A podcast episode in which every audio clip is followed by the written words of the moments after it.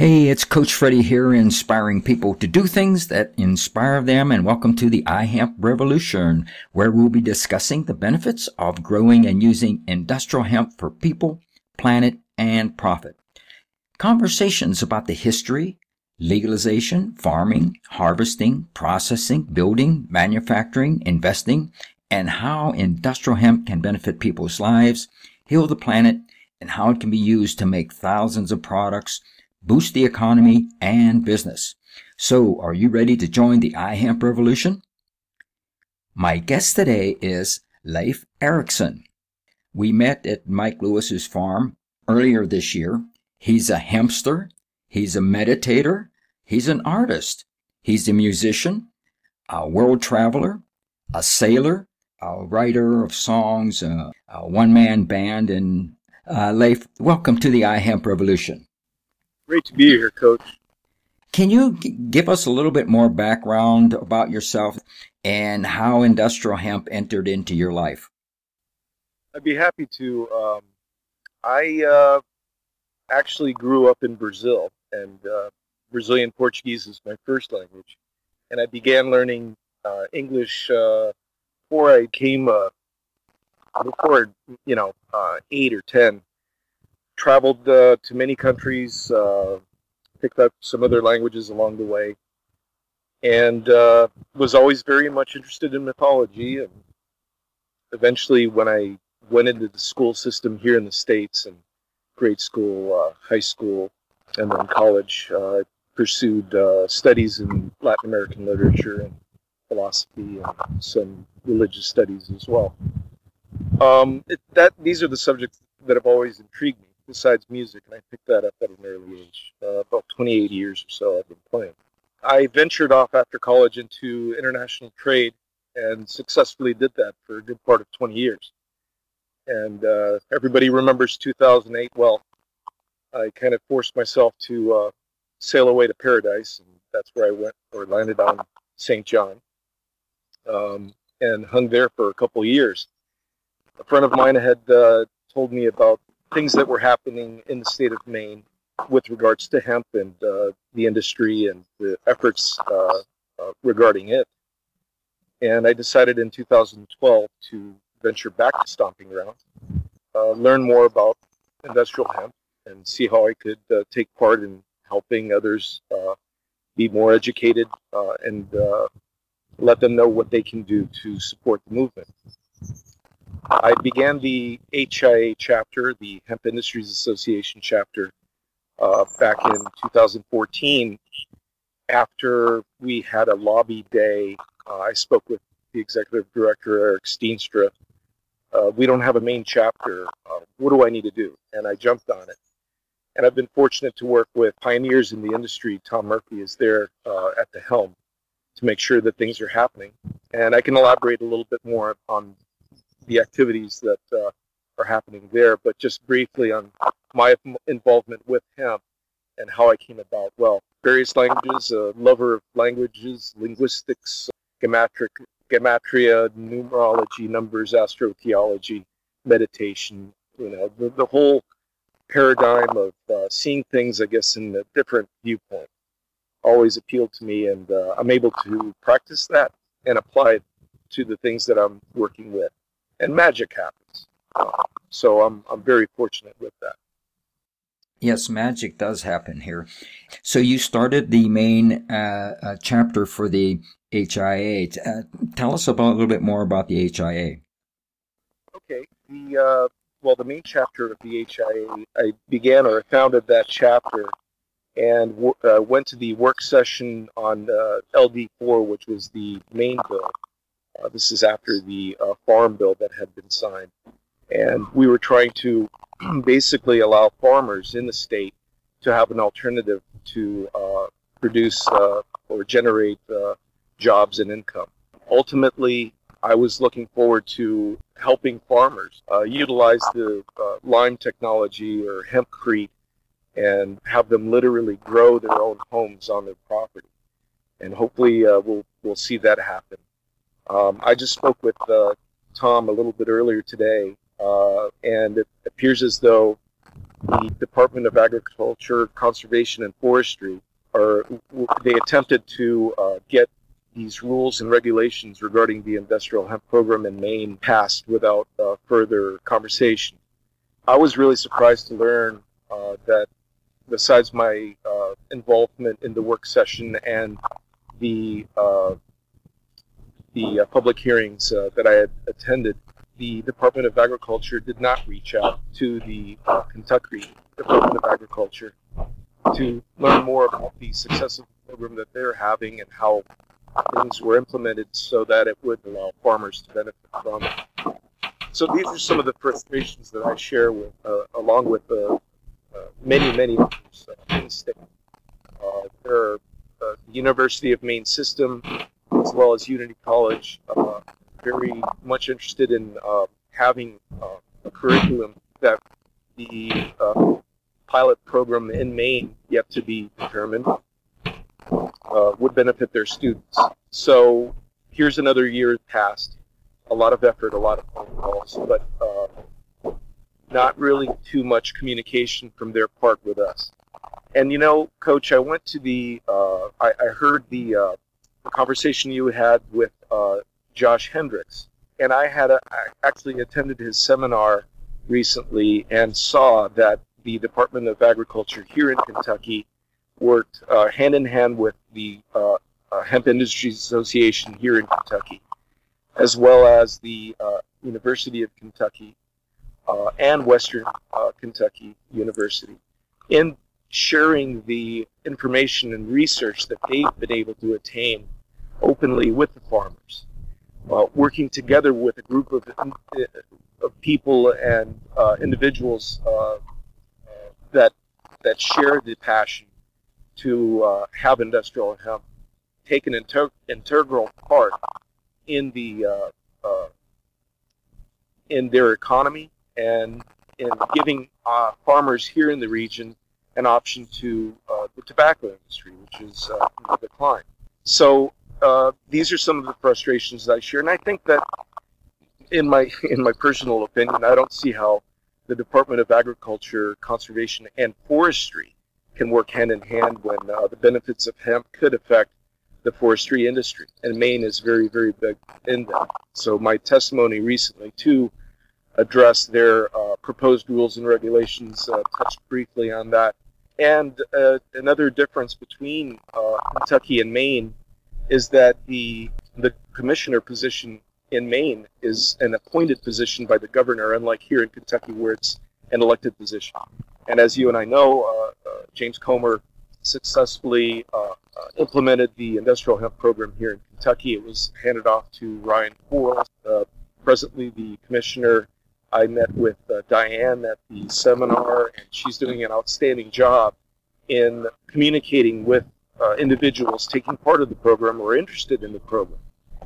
So yeah, the frustration is uh, it it uh, crosses a couple platforms here, and it's a real shame because uh, a lot of Mainers could be benefiting from this, and there's no reason why we can't have more communication.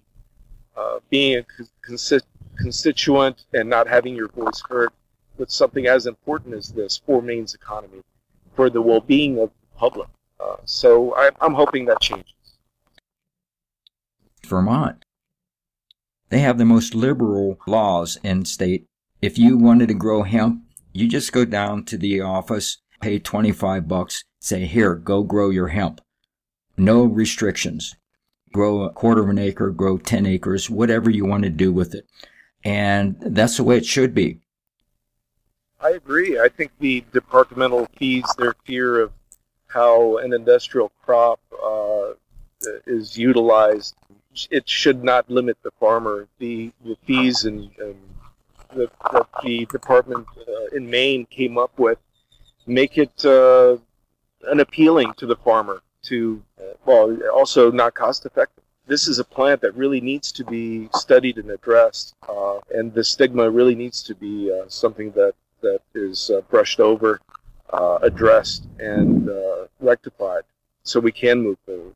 I'm a big fan of Vermont. I went to college in, at Marlboro, so uh, Brattleboro, uh, Marlboro, those are areas I'm very familiar with. Tell us a little bit about your world travels a little bit. Have you been traveling uh, very much lately? Um, no, I've been conducting research here in Kentucky to uh, uh, work with farmers uh, here in the area, Mike Lewis, uh, Dwayne Lewis. Um, I'm in touch with Josh Hendricks, uh, amongst others, Annie Rouse with the Hemp Research Foundation. There's the Kentucky Hempsters, Alyssa and Kristen. I mean, there there are many people here that are involved. Uh, Nancy Roberts, uh, even uh, neighbors here uh, uh, north, in North Carolina. There's uh, Blake Butler. This is an area that is rich in the arts and crafts and music, and it's it's just a beautiful, beautiful area. So my efforts, because Maine is really not taking the proper approach, I'm taking it upon myself to get this research research done. So when I do return to Maine, I'm able to uh, provide uh, substantial uh, hands-on training, uh, information, Q&A, all of that to benefit uh, farmers and researchers and, and get this industry really up and running. There are buyers of hemp now, and when we're limiting uh, our economic grasp by disallowing farmers from growing something, it makes no sense. So you know, the, the legislation really needs to uh, amp up its game, get this uh, stigma thing taken care of, disassociate hemp from being a Scheduled One. Uh, I know there's activity in Washington State. I've been invited to go there. Uh, some former, or actually uh, current friends, but former uh, high school friends, and they're seeing the activity happening there. I visited Colorado and took a, a, a hempcrete workshop Actually, it was a, an introductory course uh, with Steve Allen and uh, John Patterson. And I know you're friends with John as well. Yes, yes. I've attended several of his uh, workshops. They're really great. Yep, and uh, he knows his stuff, and that's what I'm doing is uh, getting getting in touch with individuals that have the passion, have the knowledge, and are willing to share it, to uh, move it forward, to pay it forward. To you know, somebody's somebody's gonna be able to crack the shell of this nut and uh, make things happen. And uh, I think collaboratively is once we get everybody on board, then our job is done. We just planted the seeds, and then there's a lot of work to be done, putting in the infrastructure and everything else. So what you are doing is is very very important. So I have a question for you here, and you know a lot about hemp and all the different products uh, that can be made from hemp. Uh, at this point, which product do you see coming out in front? So, what product would that be for you? In Maine, I, I worked uh, with the construction industry and did a lot of building, roofing, uh, framing, uh, flooring installs, that sort of thing, painting. That's that's what I believe is going to allow people to utilize a building product that will give them a better option as far as the environmental impact uh, in that it sequesters carbon, but also because I mentioned on the multiple chemical sensitivity, uh, more and more we're seeing individuals with uh, conditions that uh, can be avoided due to the volatile compounds that are used in some of these products. So with hempcrete, you can do away with exterior siding. You can do away with fiberglass ins- insulation you can do away with uh, drywall, and it's a much healthier way to build. Uh, and built correctly, it uh, it can provide a, a lifetime, uh, many lifetimes of uh, a healthy structure to be lived in. So I'm, I'm very passionate about that, but I also incorporate different uh, products into different hemp products into things I do on the artistic front. The artist's canvas using hemp canvas uh, stretched on these repurposed tobacco sticks. Mm-hmm. By the way, I, I tend to lean towards um, the uh, compilation of uh, measurements that reach the vibrational frequency. So, for instance, uh, the theta frequency, I believe, is 752. Well, I'll reduce that and uh, into uh, four numbers that added up equal 752 decimal or not, um, or uh, 432 as a musician. You're obviously familiar with that. So these are things that I want to uh, show people that uh, you can be in the right frequency and using the right frequency, you're closer to it. Speaking of the tobacco sticks, also, uh, I'm wrapping, um, well, I, I made uh, walnut stain uh, at Mike Lewis's farm and cleaned up these uh, tobacco sticks, sanded them down, and stained them. Then I applied hemp shield on them, and then I wrapped the uh, handles with uh, my uh, hemp whip uh, to give a little bit of a comfort, and uh, some macrame with uh, feather. You know, made it look artistic, and it's an example of things that can be done where an industry that has left is introducing a new industry, an emerging industry, and still being at one with nature. By the way, the feathers that I use on the, the sticks, the walking sticks that I'm making, are found naturally at the farm. So I'm trying to really harness the the the life that uh, is there and uh, that exists at that moment. Very cool. Yeah, and I saw some of the sticks that the walking sticks you made. It was really great, uh, and to do some great work with those things. So and I'm looking forward to coming back out there uh, next month with you guys. Yeah, well, Coach, I mean, the, the offer's still there. If, if you guys are looking for anybody to be part of your band, I want to be in your band. so. We we make some good music together, Leif. We, we're you know we know uh, the fiddler and uh, some of these other musicians that are really on it, and uh, it's it's it's really a pleasure to see uh, uh, people or meet people that uh, are familiar with some of these uh, minds that are out there walking the earth and making people happy. It's uh, it gives more purpose, I guess, to our work. We covered quite a bit of information here with you. Is there anything else that you'd like to share with our audience on the iHemp Revolution? Sure. Well, there's going to be uh, Hemping in the Holler uh, happening on Mike Lewis's farm June 10th and 11th. I would like to let your listeners know that they can get more information online. I believe tickets are still available, but there will be a limited number of tickets sold, so we can have a good event.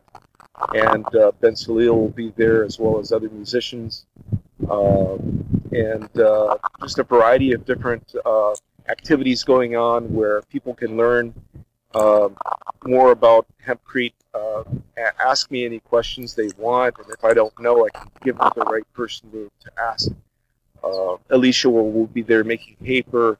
Um, there will be uh, other hemp-related activities. I believe uh, well, we're going to have hemp in the ground here as well, so people can uh, enjoy the, the view of the farm and, and see how a farm is is benefiting from this crop. Yes, and I'm going to be there too. I'm going to be speaking there. Uh, that's going to be the start of the iHemp Revolution Roadshow tour uh, in the East Coast there. And the topic is going to be iHemp and the triple bottom line people, planet, and profit, and how to stay inspired to build a business beyond your wildest dreams. Leif, I want to thank you for being a guest on the iHemp Revolution. Thank you for having me. Oh, it's, it's been great. And I want to thank our listeners for tuning in today and make sure that you subscribe to the iHemp Revolution podcast on iTunes or Stitcher Radio. Give us a review and then follow us on facebook.com forward slash iHemp Revolution. And then like us and then tell your friends. Help us spread the word about how using industrial hemp can benefit people, heal the planet, and provide long-term profit. This is your host, Coach Freddie, inspiring people to do things that inspire them. And thanks for joining the iHemp Revolution.